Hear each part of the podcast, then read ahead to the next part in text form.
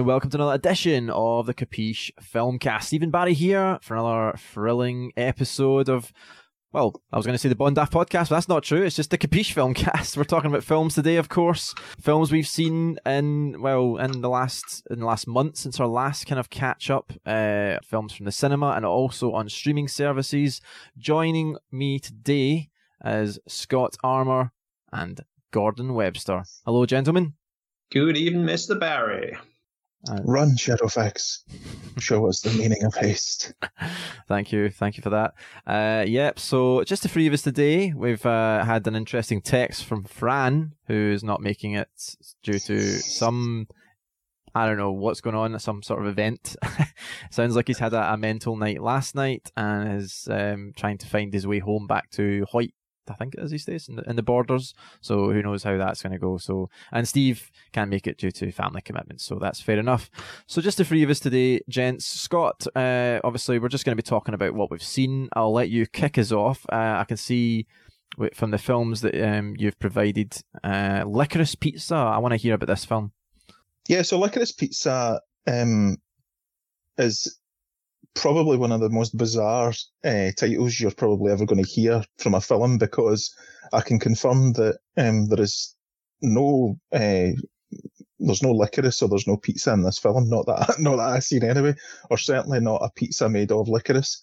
Um, okay. It's a Paul Thomas Anderson film, uh, and I actually think Paul Thomas Anderson confirmed that it, Licorice Pizza was actually a was like a record shop in SoCal. It's like a, now defunct record shop that he just kind of went, right, we'll just call it Licorice Pizza then. Um, so the film, it's so strange, right? Because I think the film is brilliant, right? It's was up for so many different awards. I think it won a BAFTA for original screenplay, right? It's like a coming of age 15 year old boy who's actually uh, Cooper Hoffman, Philip Seymour Hoffman's son. Oh, right, okay. Um, and he's this 15 year old boy in school or college, whatever they call it in America. And he, you can tell he's like an entrepreneur. Like he doesn't want to be in school or whatever and wants to kind of branch out, start his own businesses.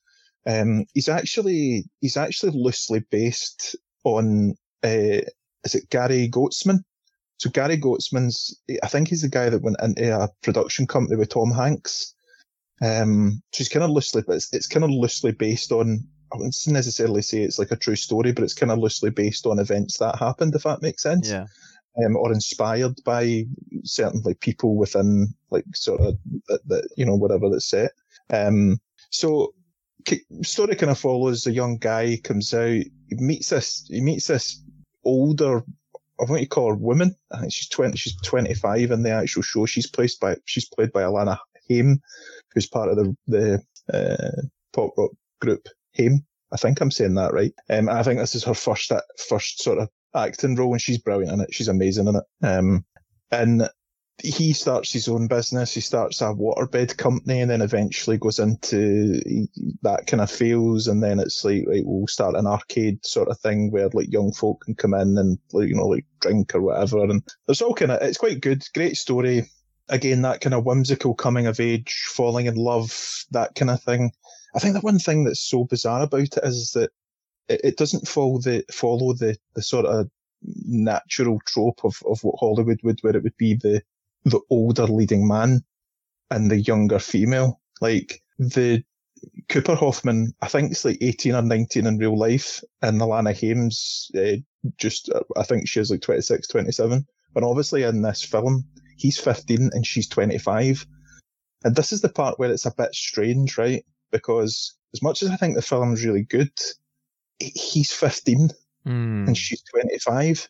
And I watched it with my wife, and we both, when it finished, we were kind of both looking at each other, going, "Wait a minute, is that is that not strange to you?" And Amy was the same. She was kind of like, "Yeah, was that not a wee bit?" And I don't want to use the term, you know, like grooming or something like that.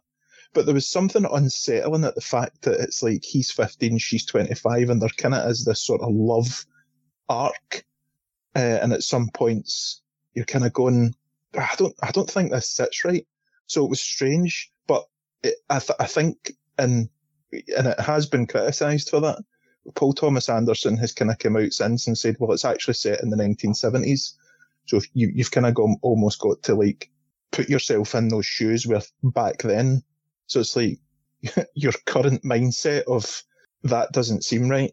That seems wrong. That seems a bit, you know, like that's like grooming. you know, eh, you call a spade a spade.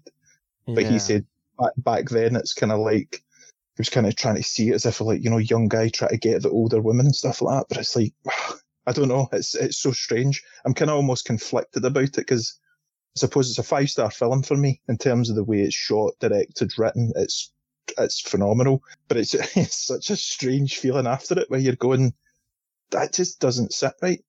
And then I think to myself, see if the if the if the if the gender was flipped and that was a 15 year old girl and a 25 year old man, it's like would it hold? Would it have the same? Would it be more controversial? I don't know. I certainly think just nowadays it would be. When you say nowadays, like that, this has obviously been released last that well this year. Uh-huh, that's So what I'm still- saying. it's still- That's- still a- aye, yeah, yeah. You know, But I think Actually, it's because the genders has been flipped. It's slightly softened the controversy, which is a strange thing to say. it's strange. It's strange because it, feel shouldn't. like then. That At the end of the day- more press attention. I think. Yeah, and that's what me and Amy. uh, That's obviously what me and my wife were kind of thinking. It was like, well, gender aside, it's still a 15 year old child. 15 years old is still a child. You know what I mean? It's just like, ah, it's just so- it's so weird. And what was the actual fact, age differences? Well, as I say, I think Cooper Cooper Hoffman he he's 19 now, and I think Alana Haim. Let me just double check. He was She's probably she's not, maybe seventeen she's at the 30. time. no no no she's 30. Right. No, but he And was probably life. seventeen during filming. It was released in Uh, America poten- in uh, yeah, twenty twenty one. potentially. Yeah, potentially. So he would have just been turning maybe 18. She was maybe 28, 29. Um, so again, there's still that sort of, um, there is still a huge age, age difference there, but portrayed in the film as he is 15. That's Um, obviously really where it's um aye, quite aye. quite shocking. Yeah. So, so it's definitely a, it's definitely a, I I would probably say from that aspect, for me, it was like a kind of, it was a controversial, controversial watch. Like I didn't really, I don't know. It's a, it's a strange one. How I think that's why Yeah, would that take a star off it? Again, I think this is probably why I'm conflicted because it's like a, a, as much as as much as it's not, it's it's not about that necessarily. But the fact that you know he's a 15 year old boy and he's he's in love with this older woman, and they do have this kind of like on off, not necessarily love hate. They kind of both love. You can tell they both love each other, but they don't really want to be with each other. If that makes sense, it's it's strange. It's, it's again, it's written so well. Um, some great, some great supporting uh, cast with Sean Penn and Bradley Cooper's amazing in it. Is this like unhinged? He's like the unhinged partner of Barbra Streisand. He's hilarious, honestly hilarious. Like the film is so bizarre, it's so funny. I, I think I would still give it a five star, but it's just that that kind of it, it kind of just leaves that sort of uh, I don't know. I wouldn't necessarily say bad taste, Okay. just just controversial, you know, tone to it where it's like that just doesn't fit right with me. I could, yeah, I could think you could call that a bad taste, but maybe it's not as strong as maybe you want to make it that sound. Like you obviously really enjoy the film and would recommend it if it's a five star. Yeah, Scott. I think. On you go, come. You know, just while you were talking about the that odd relationship between really like a child and an adult, there, there was actually I'll not uh, go into the film just now, but in one of the films I'm going to bring up later, there was something slightly similar, but it was quite brief. But that was made in 1975. Mm. And again, I think the um, in terms of the sort of sort of you know the, in terms of like film culture back then, certainly is a lot more magnified now when it comes to like um, how you know the black community was represented, even female characters been written and how they were portrayed. Um, you know, back in a, back in that era till now. Um, I think that's what Paul Thomas Anderson is trying to allude to, where it's like back in that time, that may have been what happened, like the young Yeah, that's of man trying to kind of woo the older lady, stuff like that. So I get it. I think that's fine. I just think, again, for me now, sitting here watching this, it's like, I, I can't see it other than a 15 year old boy and a 25 year old woman. And it's like, doesn't matter how you, it doesn't matter how you spin that. It's just, it's just, it's wrong. Okay. yeah, it was a similar thing with uh, the, the example I saw, Scott. I was going to ask as well, by the way, if you saw me looking down at my phone, it wasn't because I was getting bored of what you were talking about. I was actually looking up the film in Wikipedia and and it says Sean Penn's in it as well. Sean Penn's in it, yeah. Yeah. Um, and the other thing as well, it, it reminds me of um, the premise seems similar to Once Upon a Time in Hollywood in that it's, it's meant to be someone's actually playing an actor based it's a fictitious actor based on a real actor, isn't it? And it's like, yeah. and also because it's it's I think set in the 1970s. It, it was it similar. Have you seen Once Upon a Time in Hollywood? It's not as um yeah, because the, the the poster looks very similar as well. You would almost even you could almost even be like you know convinced it's like a sequel or, or still set in that world. Uh, to 100% get that But, um, it's certainly more grounded than Once Upon a Time in Hollywood. Um, but the, the premise is still there. Um, Cooper Hoffman doesn't play a, a he's not like a kind of like failed actor or whatever. He just is a, a, a young boy, you know, trying to make money, trying to make a quick buck. And as I say, that kind of young entrepreneur. Sean Penn does play uh, an actor. And as I say, Bradley Cooper, he's like a film producer. And I'm pretty sure he's married to Barbra Streisand. So yeah. Okay. All right. Uh, five stars for licorice pizza. What about the unbearable weight of massive talent, Scott? Now, here's the thing, right?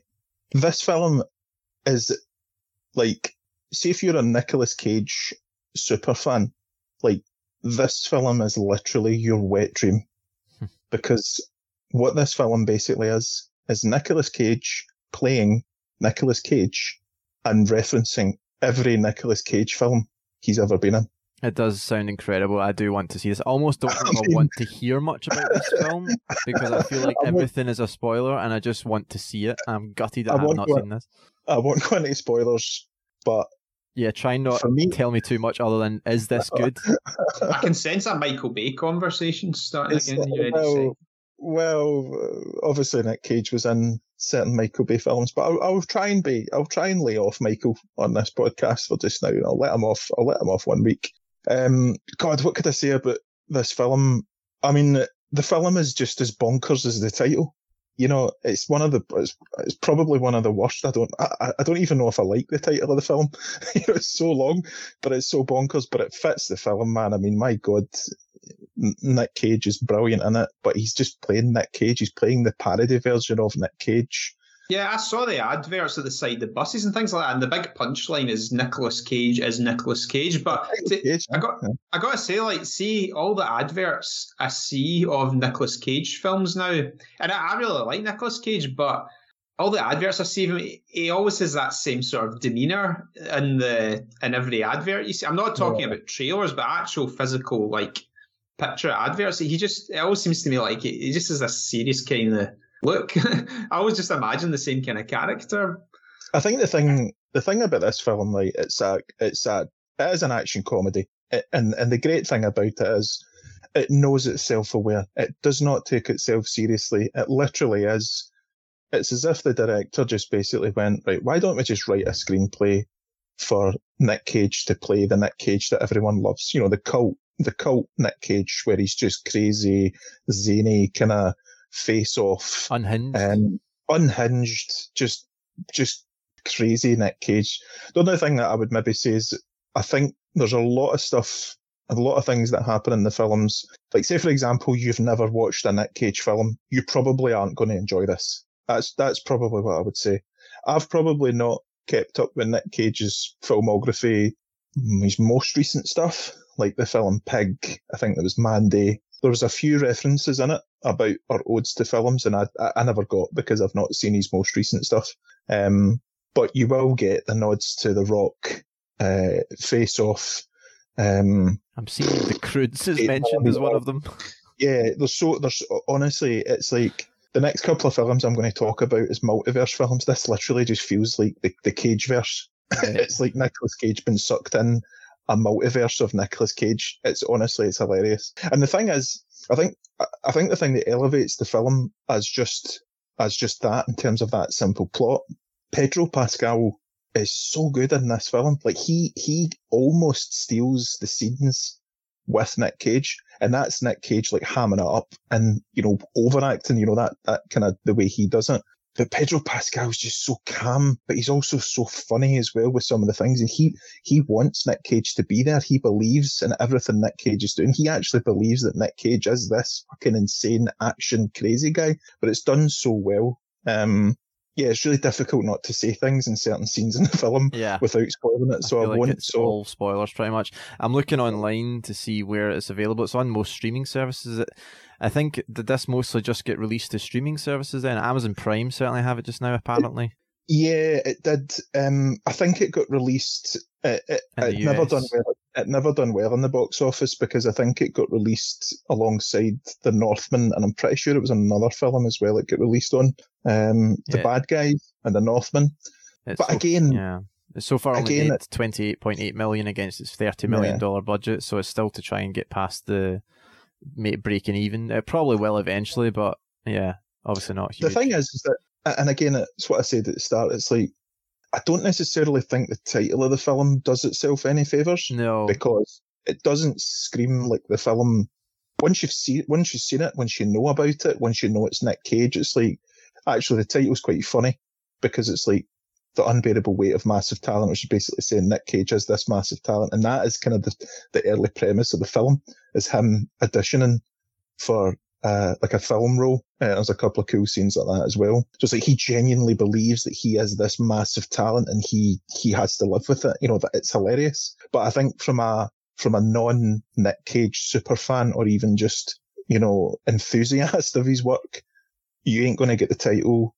You're probably going to go Nick Cage playing Nick Cage. Nick Cage, who's that? well, you know, I, I don't necessarily think it's for the, a, a, a modern audience, if that makes sense. I think it definitely is. It'll, it'll instantly fall into that cult classic. I think what they should have done was put this would be the super long title, but it would be funny because it's super long, possibly. But the so looking at the poster, I was going to say this before I even saw the poster and seen this is pretty much what the poster says on it. Nicolas Cage as Nicolas Cage. Nicolas Cage is Nick Cage. Now Nick that Cage. to me should have been the name of the film. That's your title. yeah, it's stupid, isn't it? Because it's Nick, Nicolas Cage as Nick Cage. Yeah, that's all you That- need to know. I'm the same. Yeah, I, I, I'm the same. Again, I don't know if it's the title that's maybe went. What does that sound? I would have called it Nicolas Cage is Nick Cage colon the unbearable The un- weight of massive talent. Yeah.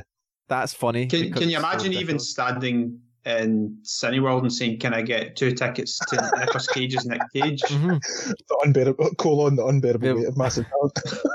to me, that sells tickets.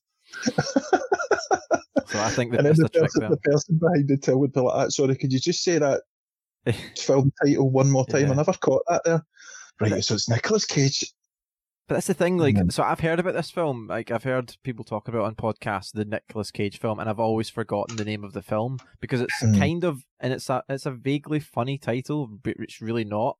And maybe in the context of talking about Nicolas Cage, it is funny, but as a as a title, it's actually kind of generic, kind of long-winded, and it doesn't have a pop, it doesn't have a snappiness that when you say the Nick Cage film, then that Aye, that's if it was called the 100%. Nick Cage film or something, then Mm. that would be it. But like just just like that, um, you know, I think that's I- marketing have missed a trick here. I think I think so. I think so. Um, what and and again, you don't you don't know if that's because of the you know the box office or the impact on it. You, who knows? But certainly, if you were to hear that title without no context of who it's about, the first thing that you're obviously going to ask is, well, what's that all about? And if when somebody says, well, it's actually a, a parody of Nicolas Cage playing himself. If you're a fan of Nick Cage and his work and you kind of know about it, you go, well, I want to see that because Yeah. that sounds that sounds bizarre and crazy and fun. Um, but if you don't necessarily know Nick, Nicolas Cage's work and stuff, and you go a bit of a bit of a daft title, I'm not really a Nick Cage fan. I'm not bother with it. How much? You know what I mean? yeah. And what would you give this film? Uh, for me, in terms of my experience, I would give it a four.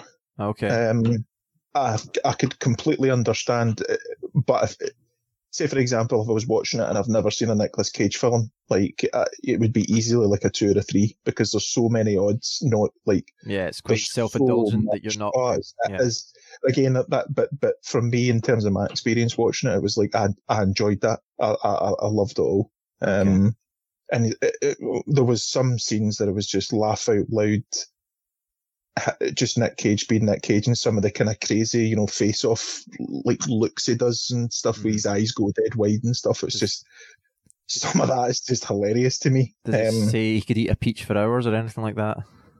Is that not one uh, of the lines? Um, you said no spoilers, Steve, okay. so I'm not gonna okay. I'm not gonna take that bait. Okay. yeah. Um. All right. So four stars for the unbearable weight of massive talent, Scott. Mm-hmm. What about? Well, we talked about a couple of films that you've seen now uh, on the last monthly podcast. Um, we'll start with Everything Everywhere All at Once because now you've seen this and want to weigh in on it. What was your thoughts on this one? Well, here's an interesting one, right? Because obviously we just spoke about the unbearable weight of massive talent being a kind of long-winded, kind of sort of throwaway title that doesn't mean anything. I think this is probably the same. I don't think everywhere, everything, everywhere, all at once, kind of like. I don't know. I don't necessarily think it's a it's the best title for a film. Yeah, it's a bit clumsy. Um, it is. It's too. It's just too long. It's just again, it's not punchy. But my goodness me, this is easily one of the best films that I've seen in so long. Like yeah. possibly, possibly, potentially could break into maybe not top ten, but I mean, it is so good. Like a, it's one of these ones where it probably needs its own. We, we probably need to do our own podcast, get everyone seeing this film, and we probably need to like kind of delve into this because honestly, it's just crazy. It's crazy good. Like and I, I was kind of talking to you about it, Steve. It's like when I was watching it during, after, I genuinely kind of felt, um, and it was streaming. Unfortunately, it was on demand. I watched it, so it wasn't in the cinema. For a long time, uh, probably after, until like maybe Avengers Endgame or Infinity War Endgame type, it was like I, I have I have watched a, a cinematic first, like a, a true cinematic experience, um, and that's what this was for me. Um, proper, proper, full on, never before seen portrayal of multiverse. Although I have seen, I did see Doctor Strange Multiverse of Madness first. Um, for me, this does it so much better. It's uh, directed by Joe Russo and Anthony Russo, the Russo brothers, obviously. Now, mm. that makes a hell of a lot of sense considering they're the two directors for the um, Avengers. No, no so they. Oh, produced they, by, sorry, they were yeah, produced. The Daniels. Yeah. So Scott, ah, right, okay. On the back of us talking about the Temple of Doom, I, I just looked up this this film you're talking about, and uh, did you know Short Round was in it? Short Round is the he's one of the main main leads. It's crazy. Yeah, Jonathan Ke Quan. I think he's yeah. known by another name as well. I think he was he Vietnamese. Yeah, um, and it's like when it obviously first started. Obviously, he's a, he's an old man from from Temple of Doom, right, or the Goonies. I think it was at the Goonies was after Temple of Doom in '85. He was in. Oh, was um, that right? Pretty sure. Uh, it's like this. This guy's just like, yeah, just Temple of Doom, Goonies, go on hiatus for for a couple of decades. Then do you know what? I'm going to come back and star in one of the best films there's been in years. you know what I mean? It's like the guy's got a pretty good track record. I know um, that is insane.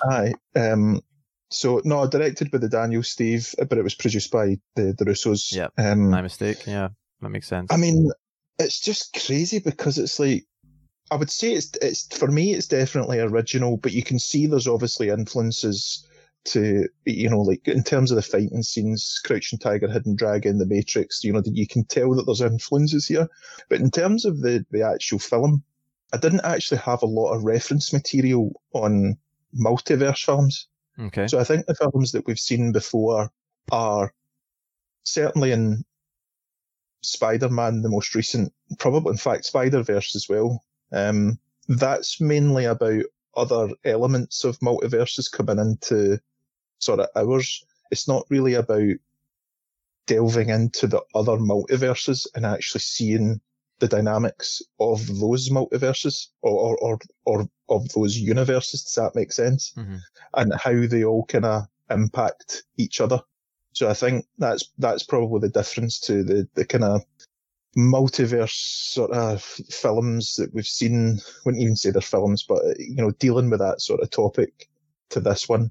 This one is just insane. And I was just going to say, I, I think I went through every emotion possible in this film, like sadness, happiness, I was proper laughing out loud at some of the comedy. Some of the comedies, like the best comedic writing I've like I've witnessed in Hollywood for for a while. Um, I was horny, and you just need. And when I say that, you just need to watch this film for a specific scene. Um, all I'll say is tomato ketchup and mustard. That's it. That's Wow. all I'll say. uh, that's all I'm going to say, right? uh, but uh, honestly, like everything, and it's, and it's there's such a good deep meaning to the film as well because it, it kind of actually try. Don't want to say too much about it because it, it probably will spoil it, but it deals with real, true, you know, issues, mental health issues that, that people will have. Does it in such a nice, rounded way. Um, all the characters that are in it are so well, you know, written. They've all got really good character arcs. Just it's just the way the thing works. It pulls into all the different multiverses. Oh man, it's just so good. I'm seeing Like, this, even the uh, soundtrack looks interesting. It's got um, composed by uh, Andre 3000 and Randy Newman are two of the names mentioned, which that's an interesting list. Um, I wonder if they're maybe not the the score as such, but maybe just you know an external soundtrack that maybe aren't in the film. Did you re- I think- hear Randy Newman's voice at all? Randy Newman.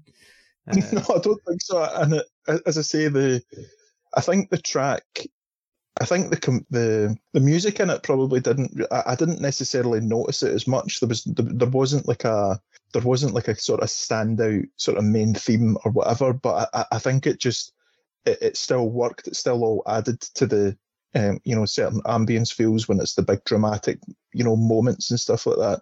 I wouldn't I wouldn't say it, it struck me as a, a an instant classic in terms of a, a theme um, or, or anything like that, but um, certainly in the different multiverses that you that we go to and all the different things, um, yeah, it's, it, it it still worked. So- um, Steve gave this a four in his review last month. Uh, do you agree with the four? no, it's just a five star film for Oh, me. Well, Like five star film.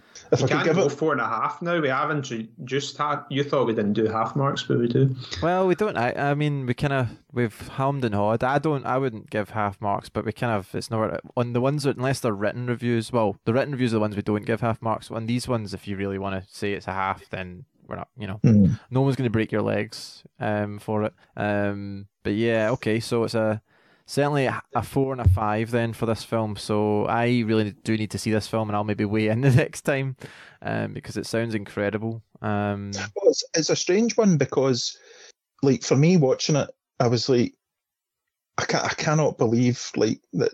And I'm, you know, you know me. I, I'm quite critical of like kind of modern films where I don't think you've got that sort of originality that we maybe once had. For example, you talk about RoboCop, Star Wars. There was no reference material to these films back in the 70s and 80s. Like, for example, A New Hope. I watched that recently. You imagine people going to the cinema and seeing that, watching that like the first 15 minutes of that film, people must have been like, what the fuck is happening here? Like, what is this? And I think for me, this film kind of was very similar, as much as there was maybe some references to, to as I say, The Matrix, etc. But in terms of dealing with multiverses and how they work and how you can how you can navigate them, I've never seen it before. So that, that that to me was that sort of first, well, unfortunate. I say unfortunate. It's still a good film. I had watched Doctor Strange 2 first before this. I really wish I watched So- uh, this one first. That's a good segue into the other film that I've got listed here that you've seen that was also covered last month by Steve, and I think he'd given it the four. You've seen Doctor Strange uh, Doctor Strange in the Multiverse of Madness. in the Multiverse of Madness. I always want to say and the Multiverse of Madness, but in the Multiverse of Madness. Um, yeah, what's your thoughts on this one?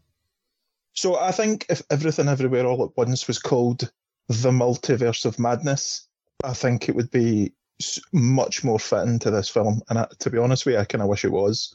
Um, because I, I do like the title of Doctor Strange, although it is still a mouthful.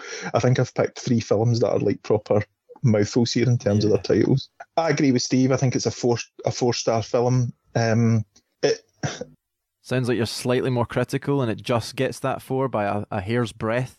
I think so. I think so. I, I, I think a three and a half is in, is probably not doing it as justice as the film should. But I, mean, for me, it's a weak four. Like I think there's been better within the the, the MCU definitely. Um, I probably preferred the first Doctor Strange, and it probably just goes to the fact that I think this film, directed by Sam Raimi, it it really does feel like the MCU is finished, it's closed off, all done, dusted. But Sam Raimi's went, I really like the Doctor Strange character. I'm going to do a standalone film of Doctor Strange, and I'm just going to put my stamp all over this film. Like this film is just, it should be called the the Raimiverse. It really should. So, what films specifically from Raimi do you feel this is kind of a, nods to or, or taken from? Obviously, his Spider-Man trilogy. Well, the main ones would probably be Spider-Man trilogy. Uh, there, there's a scene, and I, and I would probably even just say that the, the color palette of this film is is so different to like the first Doctor Strange and even the, the MCU. And actually, there's a scene in the the start of the film where Strange and Wong fight this sort of creature, and easily could have been a deleted scene from the first Spider-Man. Like we're talking the color palette, we're talking the setup. It might even be the same building that they fight. Uh, well, on Doc Ock's Spider-Man 2, but so similar. Like the creature's very similar to like a kind of octopus, sort of long tentacle arms and stuff like that.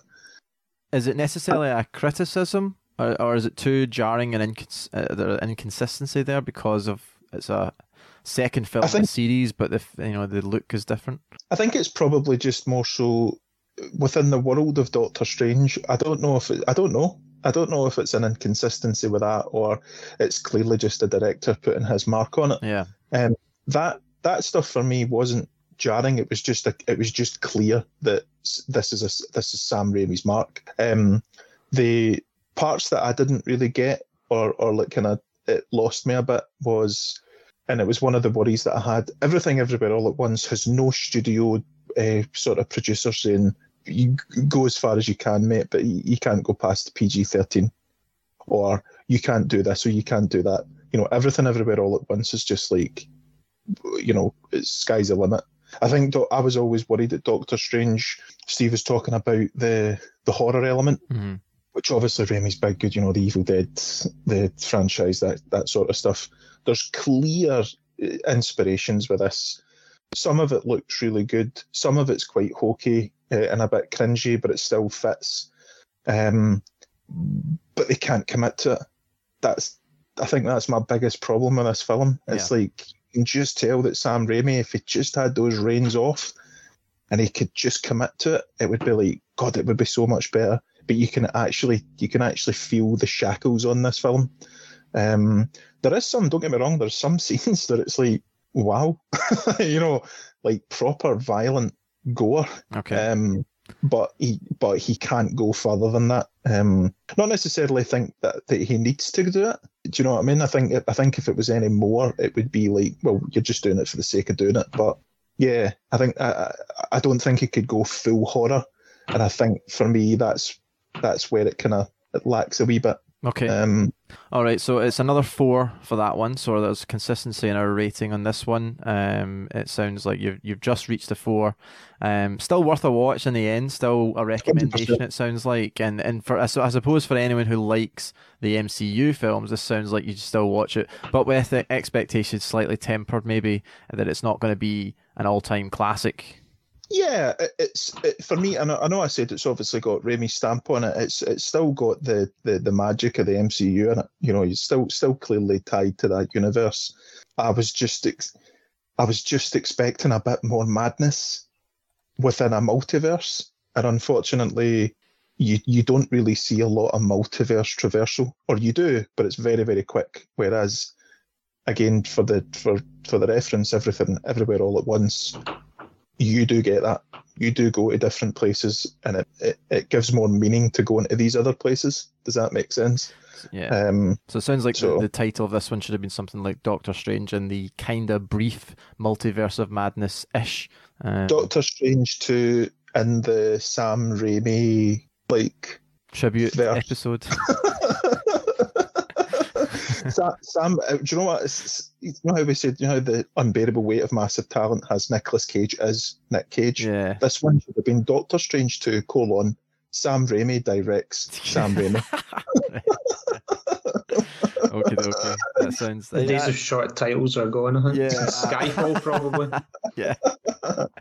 okay, okay. Uh, moving on then, very briefly, because I know the last couple of things you've seen are just updates on the TV series that are more prominent on some of the streaming networks just now. Um, this is Obi Wan Kenobi is one that you have seen that I've also been watching, but you've seen the full six episodes. I've seen five, still got one more to go. Um, you just want to briefly talk on this. How has your general uh, viewing of this went? How? What's your opinion on it? No spoilers, Um, obviously. Oh God! I mean, I think I watched the first two or three uh, episodes of the Book of Boba Fett, and it just did not turn me on in the slightest. I've not went back to it. I have got no interest in seeing what happens with that character now. I really liked the Mandalorian, although it's still tying in with the original canon. It was just a new. It was just a new character. It was a new settings. It was just cool. So I liked that. I was really worried about the Obi Wan series because it was like, well, what can they actually do here? You know, the you know Lucas and, and they've just written themselves into, into a corner. I think there's still some really really good things that happen in this show, but unfortunately and ultimately, when we get to the end, not you just can't go anywhere, and it almost just feels completely irrelevant. It also doesn't tie in. You watch this. I watched A New Hope recently. Some of the some of the the writing and some of the dialogue in A New Hope actually now doesn't match up with anything that happens in this or the prequels. Mm. Like some of the things that Alec Guinness is saying when he's giving his exposition to Luke, it's like he's he's saying lines, and it's like, but when you think about the prequels, and then if you think about how this, you know, Obi Wan, uh, this series sort of sort of flows, it's like it, it doesn't, it just doesn't fit now. So I actually think they've, they've, they've probably, as I say, written themselves into a corner. They couldn't do much with this series anyway. I almost kind of think that they're they're they just need to stop while they're ahead because they're potentially. maybe that was. Sorry, you go, I, I, sorry, I was just going to say maybe that was a deliberate um, way to add an extra layer to A New Hope. Well, actually, Obi Wan lied to Luke that because now we know that this happened. But actually, I was going to say because I heard Hayden Christensen features. uh, Is it possible without? Is it possible to say anything about him without spoiling it, or? Well, I think it's I, I, I think it's um he, he's in the trailers, so it's not it's not a spoiler to know that he, uh, he is back as Darth Vader. Um, I don't necessarily think that that's spoilers. Um, he is in it. You do see him. Uh, he looks okay. Um, there Yeah, was a scene. Yeah, there's the one I watched just the today was him, and I mean I don't know. If, if you can tell me if this is spoilers, we'll take it out. But it's essentially almost like a a fight scene. flashback scene. That's a fighting sequence, as if they were younger when it was He does done. look younger, man. I mean, he's, Like- he he looks he looks tremendous for his age. The guy looks great, Yeah, and they've obviously done him up with the hair and the, the outfit. But when you look at his face, you can see that's He's an an older older- man. He's an older man. I mean, he actually like he actually looks older than Ewan McGregor. No, And that- I would say I don't think so. I think he has aged very well. Ewan McGregor, you can see, but they've done more, I think, to try and make Ewan McGregor look younger. So and Well, Ewan McGregor, aye, he, can hide behind the kind of he can hide behind the beard. things. You don't see the fucking crow's feet in his Mm. face. You know what I mean? But like, but you're right. Hayden Christensen still looks great, and fair play for them for not doing the whole kind of CGI Yes. sort of demon thing. You know, Yeah, you got to appreciate They might- Like, you've got- I, I've not looked into it. They might have done a very subtle CGI because I mean, most images in film are all gen- gen- uh, Yeah. even films that you wouldn't expect CGI to be in it. Most films have got some sort of uh, computer generated you know imagery Mhm. to just fix it up with lighting and all that kind of stuff. So there's always an element of it everywhere, and you just don't realize it. And that's usually Mhm. the best stuff because. Essentially, uh, they might have just slightly touched them up to make him slightly look younger, but that's a that's me conjecture. I don't actually know. I'll let you go on there. No, it was just a different thing. So Scott, I, I heard that at least quite a bit of it is based on the planet Tatooine again. Do you still get those ever-present things in the Star Wars world that were there, like regardless? Remember how, for example, in Star Wars trilogy, it goes back to Tatooine. Then when you go to Phantom Menace, and there's those things that are just ever-present, life like life in Tatooine, like the Tusken Raiders, the Jawas, the Mos Eisley Cantina yeah, sort of hanger hangers on. Like, is, And is I- there much of that at all that ties it in with the tr- original trilogy? yeah. Um, to a fault. I mean, every time they I do would say things like so, that, I would say that is like, ugh, why does everything have? I mean, wh- why we- obviously, there is an element of it makes sense in this story because there is character. This is about a character whose his story starts on this planet, and Yeah, I mean, you, we you know it's going want to end there as well. So there is an el- an element of that is relative this time. I think for me, uh, you're. I suppose you're right to call it out, Gordon, is the fact that it's we're, we're back on Tatooine, and I, and I agree with Steve. When you watch it, it's like, oh God, we're back on Tatooine. You know that was my Okay, reaction, 'cause it's like That was the, the, the, the colon uh, subtitle of the film. the episode. Obi Wan. Oh my God, we're back on Tatooine. fuck's sake, we're back on Tatooine because it's like B- Book of Boba Fett again. We're we're back. We're I, I don't. Is that set on Tatooine? Book of Boba Uh, Fett. That would have yeah, been. pretty certain it is. Yeah, because well, the but first either, couple episodes I've watched are. aye, but either way, it's like dusty. It's dry. It's very yellow. It's beige. It's like, come on, we are literally set in a fucking galaxy far, far away here. Are you trying to tell me that all of these planets and set pieces, or they just look like Tatooine? Well, Can we not- can we not- They're going to look like Tatooine. That's, that's what I'm saying. It's like, can we not go? And it's actually quite refreshing when we go to um, Alderaan. Is that Mm hmm one of That's the, good because Alderaan. I always wondered what did Alderaan. Alderaan actually look like, unless it's in one Yeah. of the prequels and I've totally forgotten about it. No, they, that's they. I think they might show. I don't know if they ever did show it. No, I don't think they did. Um, I think you. I think they redo it. I'm pretty sure there's something at the end of Return of the Jedi. Is there? no, because Alderaan was blown up by that. I was thinking that as Yeah. well. You're thinking of Coruscant. because it would Ah. be it would make sense to for all the talk about it in A New Hope. I want to see what that world looked like. I wonder. You don't yeah. really get a lot of it. That's the problem. It's, it's. I think we only actually visit it in the first episode, maybe. Um, but again, it was it was actually like it was quite refreshing. Hmm. You know, it looks different. It's got greenery. It's not a fucking desert. you know what I mean? It's not Tatooine. Um, I'm don't sure- get me wrong. We, We, we do go to we do go to other sort of you know locations within the Obi Wan, but um, yeah, There's no Jar Jar Binks references, I presume. I- well, thankfully, yeah. thankfully not. Um, Or any cameos by him. I would probably say that I would probably say for me tonally, um, pure obviously it, it kind of has to be. It's, it's very prequely. I, I think it's it's trying to. I mean, they're I trying would say it's prequely. Yeah, It's more Mandalorian. mm, again. Well, again, dust, desert. No, no, but uh, the aesthetic of the the sort of. I mean, I suppose what I suppose what I mean in terms of the in terms of that, it's like it's almost as if they're. I'm talking about maybe like the writing or the nods to the to the Star Wars films. There's, there is a lot of it that is kind of like. It seems as if it's like well, it seems as if it's just it's like all right, guys. Do you know what? We made an absolute arse of the prequels, but a lot of people liked Ewan McGregor, so let's give him this. Let's try and redeem ourselves here. Kind of what it feels like a wee bit. Give give Hayden Christensen his kind of moment, you know, so people don't remember him as the fucking Anakin Skywalker that we do. For me, I think it's some of it's done well. There's some scenes that lighten and all that kind of stuff. Like it's like mm, could have been better. Maybe that's budgetary. I'm not sure. Um, again, for me, it's just like I, I, I still don't understand why we had to have this story. And again, the writing, it's kind of almost it's it's they're, they're creating plot holes within the Star Wars canon by doing lots lots of these things. yeah, Does that I make sense? this way. Uh, You demystify any character or setting or Yeah. timeline by delving into the stuff when it was.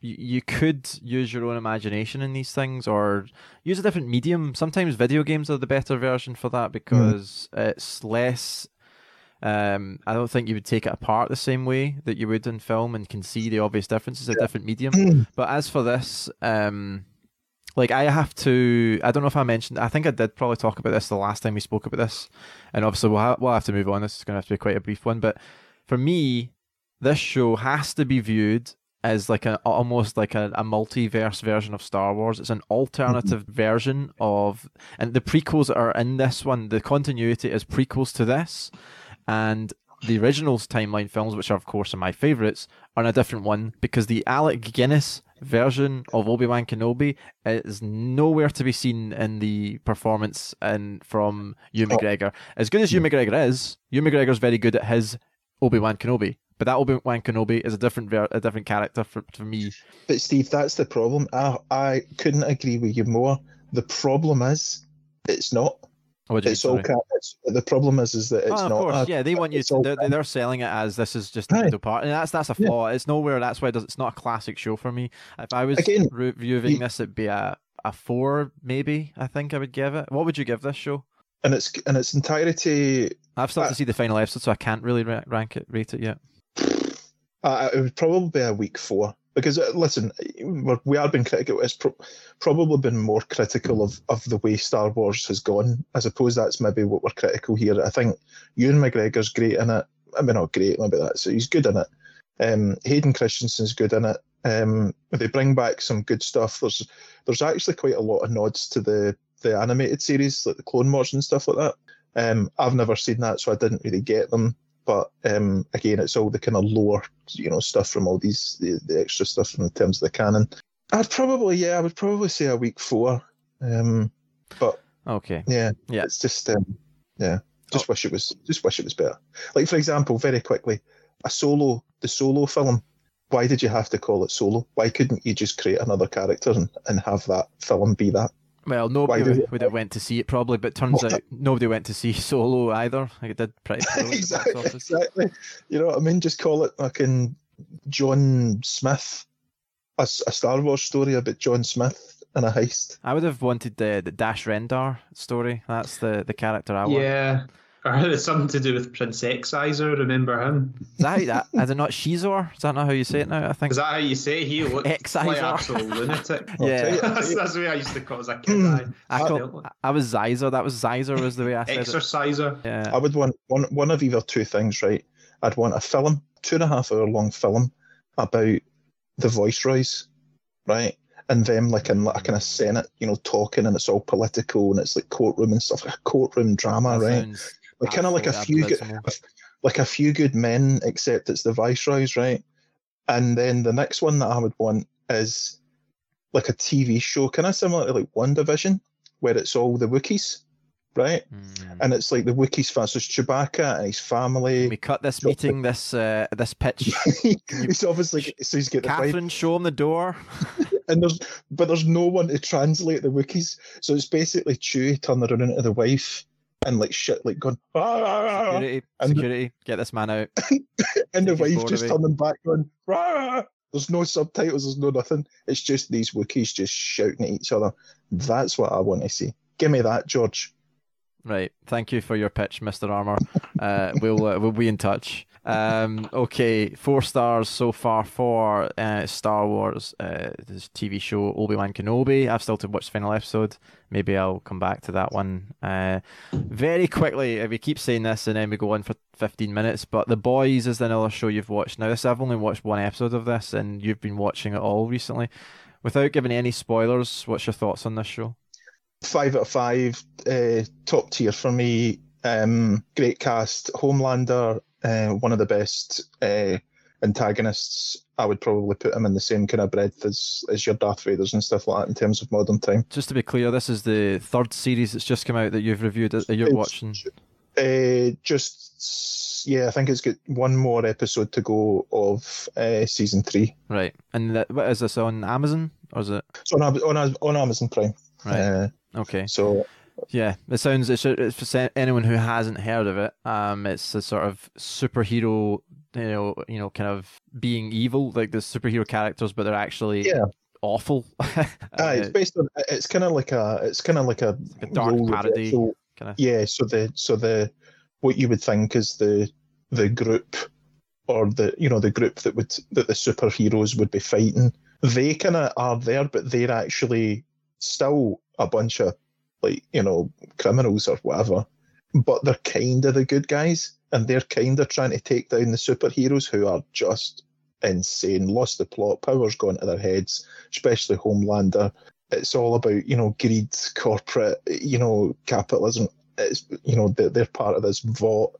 They control the superheroes. There's like they make films about the superheroes, so it's it's it's honestly it's so good. It's so graphic as well. So if you've got a, if you're squeamish, I probably or if you're easily offended uh, or prudish, you probably shouldn't watch this TV Yeah. show Yeah. because It is. Talk about earlier on about films, you know, committing to things and stuff like that. This commits to some of the most bizarre things you'll ever see um, on screen. Um, no, I think it's great. Five out of five. And as I say, Homelander just steals every scene he's on. The guy that plays him is just amazing at this. Would you give all three seasons so far five out of five then?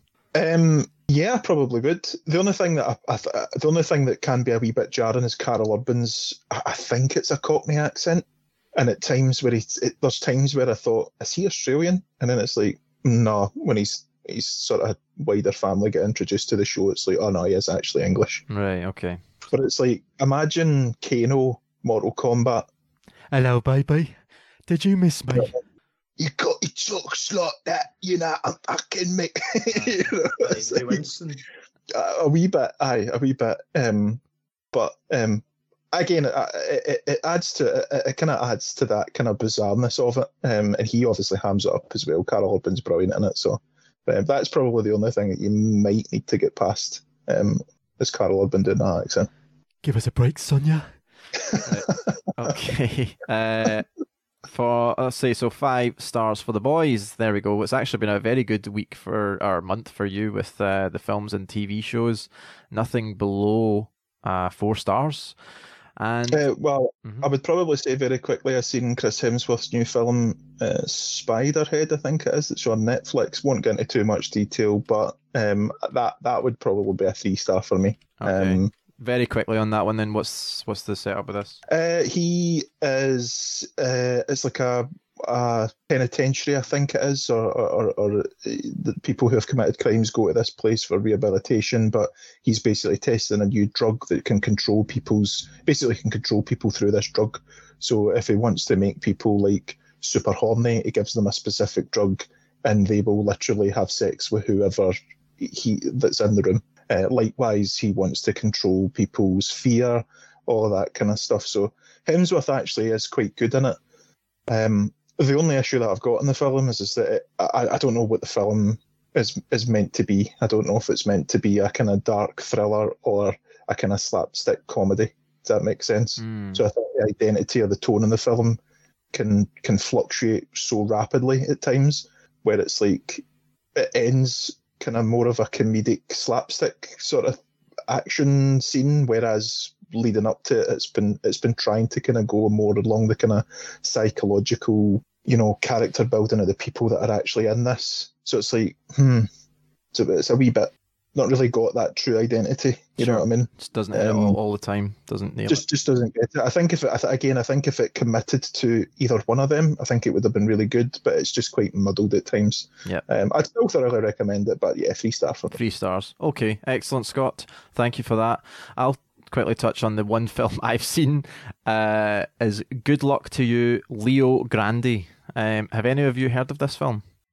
I've heard about it. Right.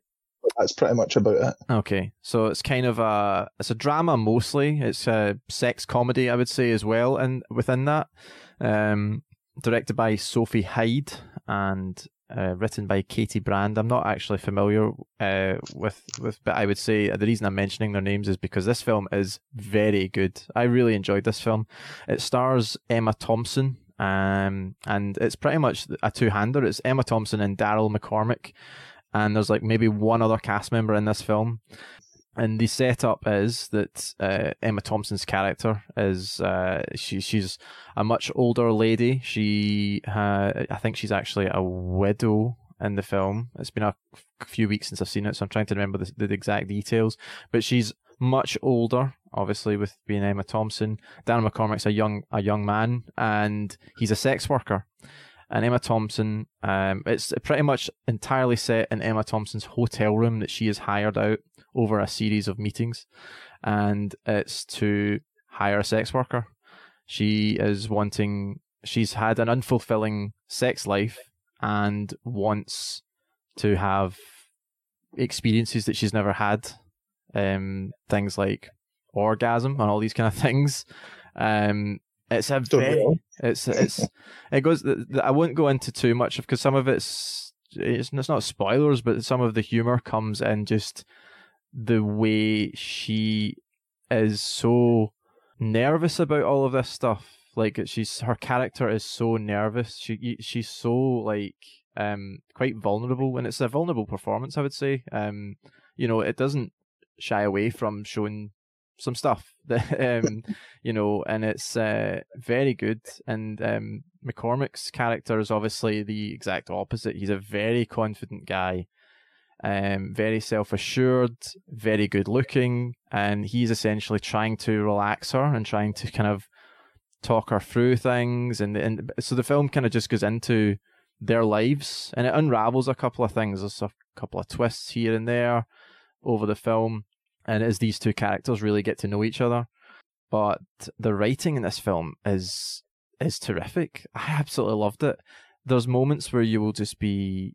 I was laughing. At, it's a film that doesn't set out to. It doesn't seem like it's a comedy, but you just find yourself laughing at the absurdity of some of the stuff that's coming up. Hmm. Um, mm. and I, I, I just really enjoyed it.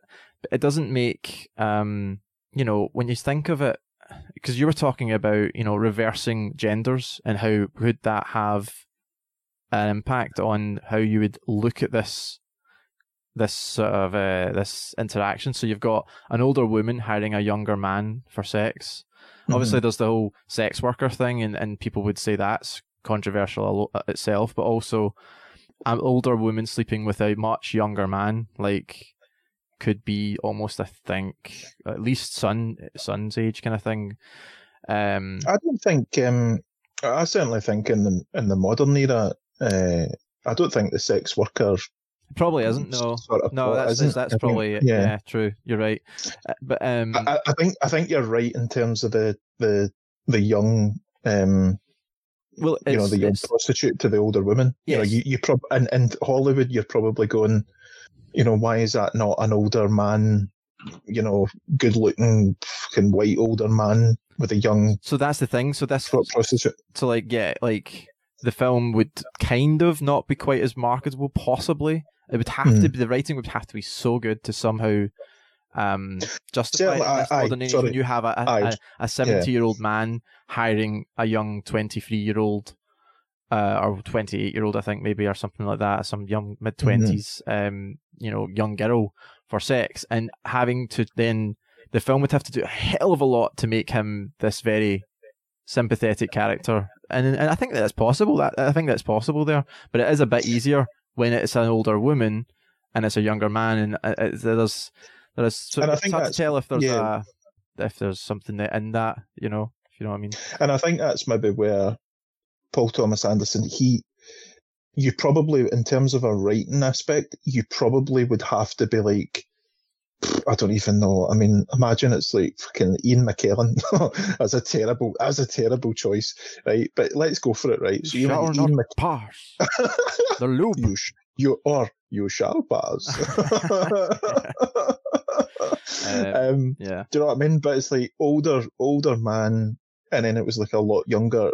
If that get released now, it would get slammed because it would be like, oh, it's creepy, it's sordid, all that kind of stuff. But I think a, a, a, writer would probably be like, well, we'll just set it, we'll just set it in the eighties because that kind of shit happened in the eighties. Does that make sense? It's kind of almost a way they kind of get round that thing. Well, this one obviously, yeah, uh, probably you're right, and it depends on how they write it. The character is she's she's not even the most likable characters as you get to know her.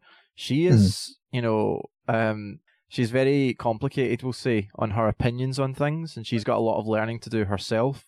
So, you, you, at one moment, you feel so sorry for her, you feel very connected to her, and you really like this guy. He's just a very, you know, he's got it all. He's just he's quite a assured guy, and so they're just such likable characters. As you get to know her, things the cracks start to appear and you're like wow oh, wow that's really mm. her opinion on that hmm. and she's a wee bit self-aware and it's just there's there's there's elements that are just really interesting it's a really well uh, written story a couple of moments i would say when they get into some backstory about a couple of things McCormack's character tells a story about his family and how they perceive him and stuff and it just doesn't it doesn't work for me. There's a I won't go into the specifics, but it's just a bit it feels a bit unrealistic um, to how his family reacted to some things that he did. Uh, I won't I won't go into any more details, but so it's a couple of moments where the, the cracks, uh, you know, uh, you know, appear in, in the writing. But otherwise a really deftly handled film, really well made. It's, it's kind of nice cinematography, the lighting and things like that. It's just got a nice uh, a nice pace to it as well. Uh, it doesn't overly get too long. I don't. Yeah, I don't think it did. It's been a while since I've seen it, but I don't remember feeling like it outstayed its welcome. So yeah, thoroughly enjoyed it. I, I, I was, I was really struggling. The person I was with said she would give it a five. Oh no, she would give it a four. I was close to a five, but I'm thinking maybe on reflection I would drop it to a very high four. I think. Well, apparently we do half stars now, Steve. So mm. would it would it get that four point five? No, I think I think I will leave it as a, of a four. Point, we'll, we'll 4. go with, five. We'll go with a four, but um, no, it's a very good film. Recommend it if you're into anything that's uh, that that sounds like any drama and comedy uh, that you're into. Uh, if you're into that, and and Emma Thompson is fantastic. She is brilliant in this film, as always. Of course, it almost goes without saying, but she's really good, really enjoyable. Is it all set in the like? Is it all predominantly set like in the hotel room with obviously all the flashbacks kind of uh, no, so there's no actual flashbacks. It's just as they're talking. Them t- there's a couple of stories that come up, and it just it it, it just it, within that we're talking a couple of lines of dialogue, but the story didn't. I didn't really think it worked. Uh, I didn't think it was. It was a bit like hmm, that story. Just that's not how somebody would react. Like that's a bit much. That doesn't feel like they've really thought that out. Um. So you know, and I don't think it's based on a true story. In case I'm um, yeah, I don't think it is. No, just in case it's like uh, something that I'm sla- I'm making, I'm criticizing, and it actually was a true. No, it's not a true story. But yeah, so I would say a really enjoyable film, and highly recommend for anyone who likes uh, drama and comedy. Uh, so that's really the only film I've seen. I've already spoke about Star Wars earlier with keeping up with that, and I'm going to try and catch all the films you've talked about, Scott. Gordon, I know you've not uh, caught anything in cinema or streaming services recently, but you have been watching a few films and you were wanting to talk about uh, the Cider House Rules. Yes. Um, oh, and can I just say, Emma Thompson tends to show up every now and then Dunoon because her mum um, owns a house and we often walk the dog past. Nice. a little bit of trivia for you. There you go. Um, yeah, so the Cider House Rules, 1999, directed by, how do I say this, Lasse Hallström, um, starring a certain Michael Caine, Tobey Maguire, Charlize Theron in a supporting role. Supporting role. Yeah, and uh, I hadn't heard of it till recently. It was it was, um, it was based on a book. Um, I will need to double check again. Who was it? John Grisham, possibly. Um, John Irving. John Irving, yeah, his novel from 1985, and it follows the life. It's meant to be in the era of the Second World War, and it's largely following uh, Tobey Maguire's character, um, what's his name, Homer, um, and his it's basically a self-contained world. He he was an orphan himself. He grows up in this orphanage where um, the head doctor there is Michael Caine, and um, yeah, it's it's really just like a sort of journey of discovery. He he lives in this self-contained world. He's still he he grew up in the orphanage, which is in the middle of nowhere in Pennsylvania somewhere, and he's in his 20s and he's still working there and he's like there must be more to life than this. So he wants to get out and see the world and eventually says to um Caine's cat you know, I, I kind of want to get out of it and he's like okay okay and he goes and uh Charlize Theron comes into it because um now it's quite weird there's a lot of uncomfortable themes in this film. I did enjoy it a lot um but they, it's weird because it's like it's an orphanage, but the, the guys who work there, like Michael Caine and um, Kathy Baker and a couple other people, they're like, and then Tobey Maguire, they're, they're like these jack of all trades. So they do, and obviously this is an era where you didn't have proper medical technology. They they perform surgery on people who've been in accidents. They can perform abortions for um for women who are pregnant, and they can and other like what was that? There's some weird things. They're like it's really weird. Like they're kind of they're half um what's like somebody who owns an orphanage. Like they're almost like a, a family, half this family person who looks after kids without homes, and half like surgeons. It's really weird. Um, and Michael Caine actually, I think he won a, an Academy Award, but um, and he's good.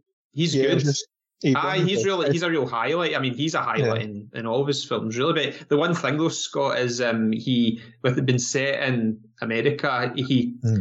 very unusual. Michael Caine performs in an American accent, and it's not a particularly good American accent. And it's always going to be Michael Caine at the end of the day. It's Michael like um, I was going to one of the things that I was going to ask literally was does Michael Caine talk like Michael Caine? Because he kind of does. His accent slips at times. Well, yeah.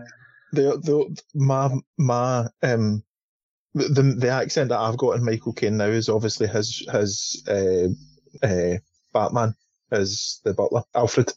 Mm-hmm.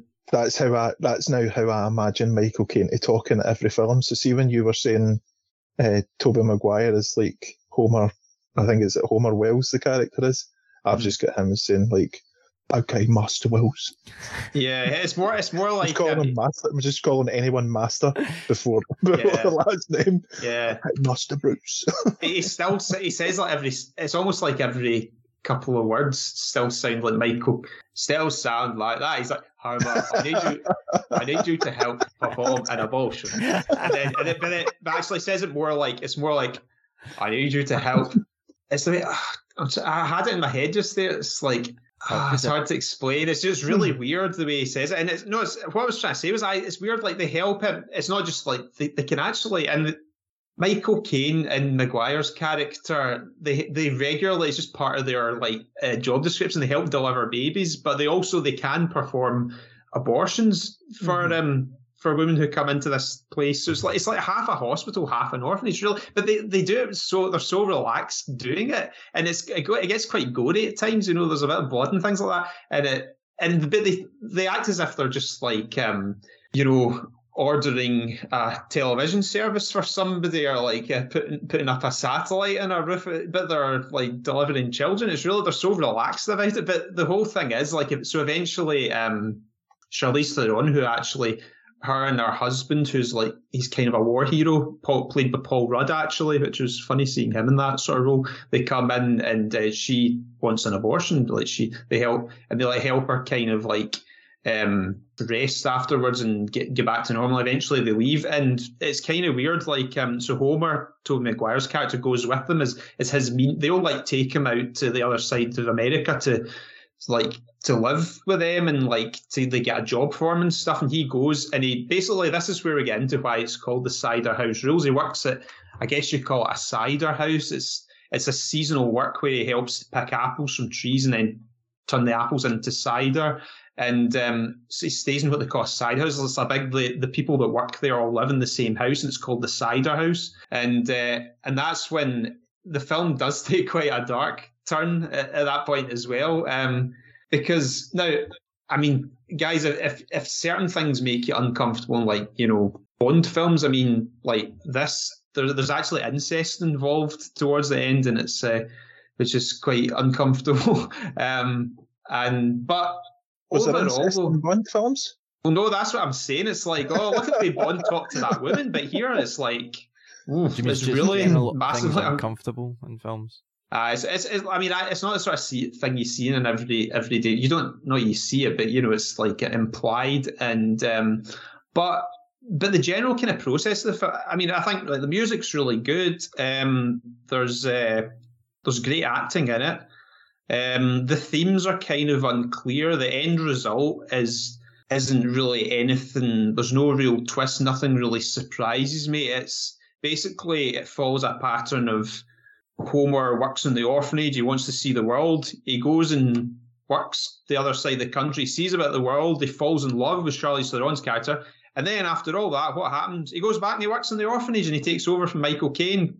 Um, so it's like you thought you would think he was he was the sort of guy that it's almost like he had a special talent. He didn't use it. It's like oh, at the end of the day, all he does is he goes back to the orphanage that he wanted out of, and he and he starts working there. I could kind of see that coming. so it's it, it's a film that kind of doesn't really go anywhere in particular, but um, it's I mean it's dramatic. It's it's very tense at times. It's uh, and it's kind of it's kind of a hidden jewel. I mean, I'd never really heard of it, but I, I definitely I, recommend it. Yeah, I had never heard of it uh, either, and like it's crazy that Michael Caine won Best Supporting uh, he won an Academy Award for Best Supporting Actor on it. Like not not taking that away from the film or Michael Caine, but it's just like I would have thought I would have heard about it I Does that always- make sense? Yeah, a lot of Oscar yeah. films, though, I always think they do sometimes disappear. Like not disappear, but they kind of just they're not the repeated blockbuster films that you everyone think it won remembers from two. pop culture. Yeah, I think it won two. Uh, it was Michael Caine. He won Best Supporting, but then I, I don't know if it won a, a Best Original Screenplay or whatever. But it, it definitely won two awards. And yeah, it was probably it was crazy to think- probably. I was going to no, I was going to say it's crazy to think like, like Michael Caine went from he goes from Jaws: The Revenge to winning an Academy Award in like the space of like ten years. It's it's quite like quite a jump, I have to say. Yeah, But I've, yeah, he won the Academy Award and he's pretty good in it. But I've seen a lot of better Michael Caine performances, and like I said, the ac- the accent is one of these things. that Eventually, just accept it for Mhm. for what it is. Uh, it's it's weird him trying to sound American. I can't imagine it being good. Uh, I know, accent like, one- aye, it's like one of these things. If, if you train your brain to just switch off to it, it's not so easy at first. But after like ten minutes, you just start to accept it. But that's kind of who Michael Caine is. It's it's that voice. Welcome to the Capiche Filmcast. But you know, it's Is it like Sean Connery trying to do a Russian accent where It's it not just as- sounds like Sean Connery? yeah, it's um. I found it easier to accept than that. I just there was something just wasn't right to me with, with Connery and Hunter for Red October. or even when Sean Connery's playing a Spanish character in Highlander and he just sounds like Sean Connery. I mean, That's right. Yeah, every yeah. performance that's- he ju- it ends with, and he just sounds like Sean Connery. I tell It's you what, like, just um, a, a, a quick thing on Sean Connery, right? I don't know if you guys noticed this, but he, he does sound, there's a scene in The Last Crusade where he sounds so American and it's so off putting. Oh, there's is there not more than one bit? I don't, aye, because, and then you're kind of going, well, wait a minute here. Is he actually trying to put on an American accent? Because there was this, there's Yeah. the scene, there's the scene where, you know, the scene where he shoots the, pl- he's, he's got, he's in the plane and he tries to shoot the other plane, but he shoots the, the back rudder and he turns around to Indy and he goes, eh, sorry, sorry, they got us. Oh They, yeah, they got us. And they you're got like, us, son. and you're, and you're, and you're like, and you're like, why did he say it like that? Yeah, that's, But, that's but then, see, but, but then, see when you try and put on like a Sean Connery accent to say, "Sorry, son, they they've got us, they've got us." Sorry, son, they've got us. Oh, I like him. you know what I mean? So I you kind of got to go. They got us. it's so weird. I don't know why. is. I don't know Why. I always that always stood out to me, Scott. I can see why you're. That, that's obviously something that you're quite opinionated about. I mean, the do, you- do you remember in The Rock? I don't even know if this this was deliberate, but he kind of whistles through while he's talking. He's, the guy's like, "So you broke out of Alcatraz?" He's like, "Yes, yes, success." well, like, I can't even do it like you whistle Yeah, sh- when you say an S or a C. It's like that guy out of tune the fat. again, Aye. he is. I I suppose he is at least playing, or as they call him, uh, a British veteran or war uh, soldier in in the Rock. Um, yeah. Okay. But, Alright, uh, So, what would you give that film, Gordon? So the Cider House Rules, it's uh, it's quite a solid four out of 5 Mhm. Yeah, um, like I said, I was never drifting away from it. Um, it, it, it kept me focused. Um, I was just intrigued to see what was going to happen, but slightly disappointed it didn't really go anywhere in the end. Okay. And last film that you've got here is Tommy. What's uh, what's your thoughts? on? Yes. Well, yeah, I was kind. I wanted to just like not tell you the name in advance because what I was going to say was right, guys. Um, you'll have never heard of this. Picture a musical which has I've killed Jack. Nicholson, Oliver Reed, um, Tina Turner, Eric Clapton, Elton John. and it's made in the 1970s, and it's and it's a rock opera. It's like you would probably think I've lost the plot. Uh, so, the, but um, yeah, it was um, it was a rock opera based on the Who's album Tommy, which the album was released in 1969. It's multi-million selling double album. Um, and the Who, like the Beatles and like Elvis, they they they did two motion pictures. Uh, they did more obviously these bands, but the Who did two because they they also did Quadrophenia. But yeah, yeah, um, so Tommy, it's, it's essentially a musical based on, and it follows the same sort.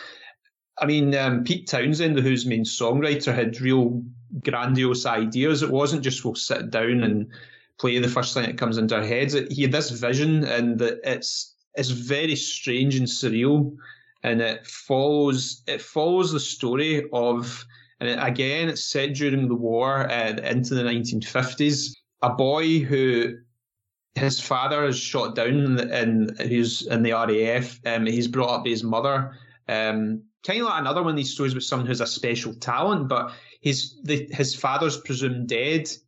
Um, his mum gets together with some guy who's owner of a holiday camp, but then the, the father suddenly comes back in the middle of the night and a big f- fight ensues, and um, basically the mum the mum and the stepdad kill the dad and the boy sees it happen and they they try and brainwash him that it didn't happen his mum and dad and to the extent this is where it gets really weird he becomes he sort of retreats inward into this psychedelic state where his senses are like completely gone like he can't see he can't hear. He basically becomes what they call blind deaf and dumb and like for most of the film. And so based on the album um tommy if so this guy tommy he's blind deaf and dumb but he becomes this and this is you'll think this is weird he becomes this like celebrity because he's finally finds something that he's really talented at. He becomes this pinball champion and, and he starts this religious this religion. He becomes this religious leader and like it's it's weird.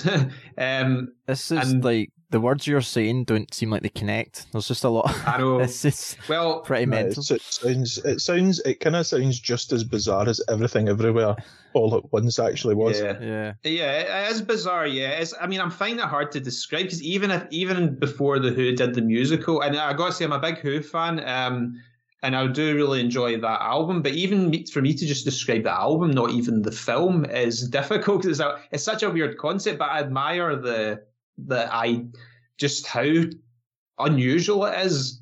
It's just the concept that it was. It's basically a product of, like I said, Pete Townshend, but it's been turned into film form. But it's yeah, it is weird. It's I would say it's madcap as well. I mean, if you've ever seen the the 1967 Casino Royale, I get I was getting big vibes of that. That's that film's absolutely nuts, and it and it's kind of a musical as well. So it was. Yeah, it's it's strange, but it's entertaining. You know, if you like a musical, you will like elements of it. But I would say if you're not if you're not a fan of the Who, um, you'll probably wonder what's going on. If you've never listened to Tommy as an album and know the premise behind it, you'll probably just not know what's going on. That's sort of my fear for anyone watching this. Who I just went into it as a Who fan. I just felt I had to see it because I was a Who fan. okay awesome and what would you give this I'd give it th- three point five.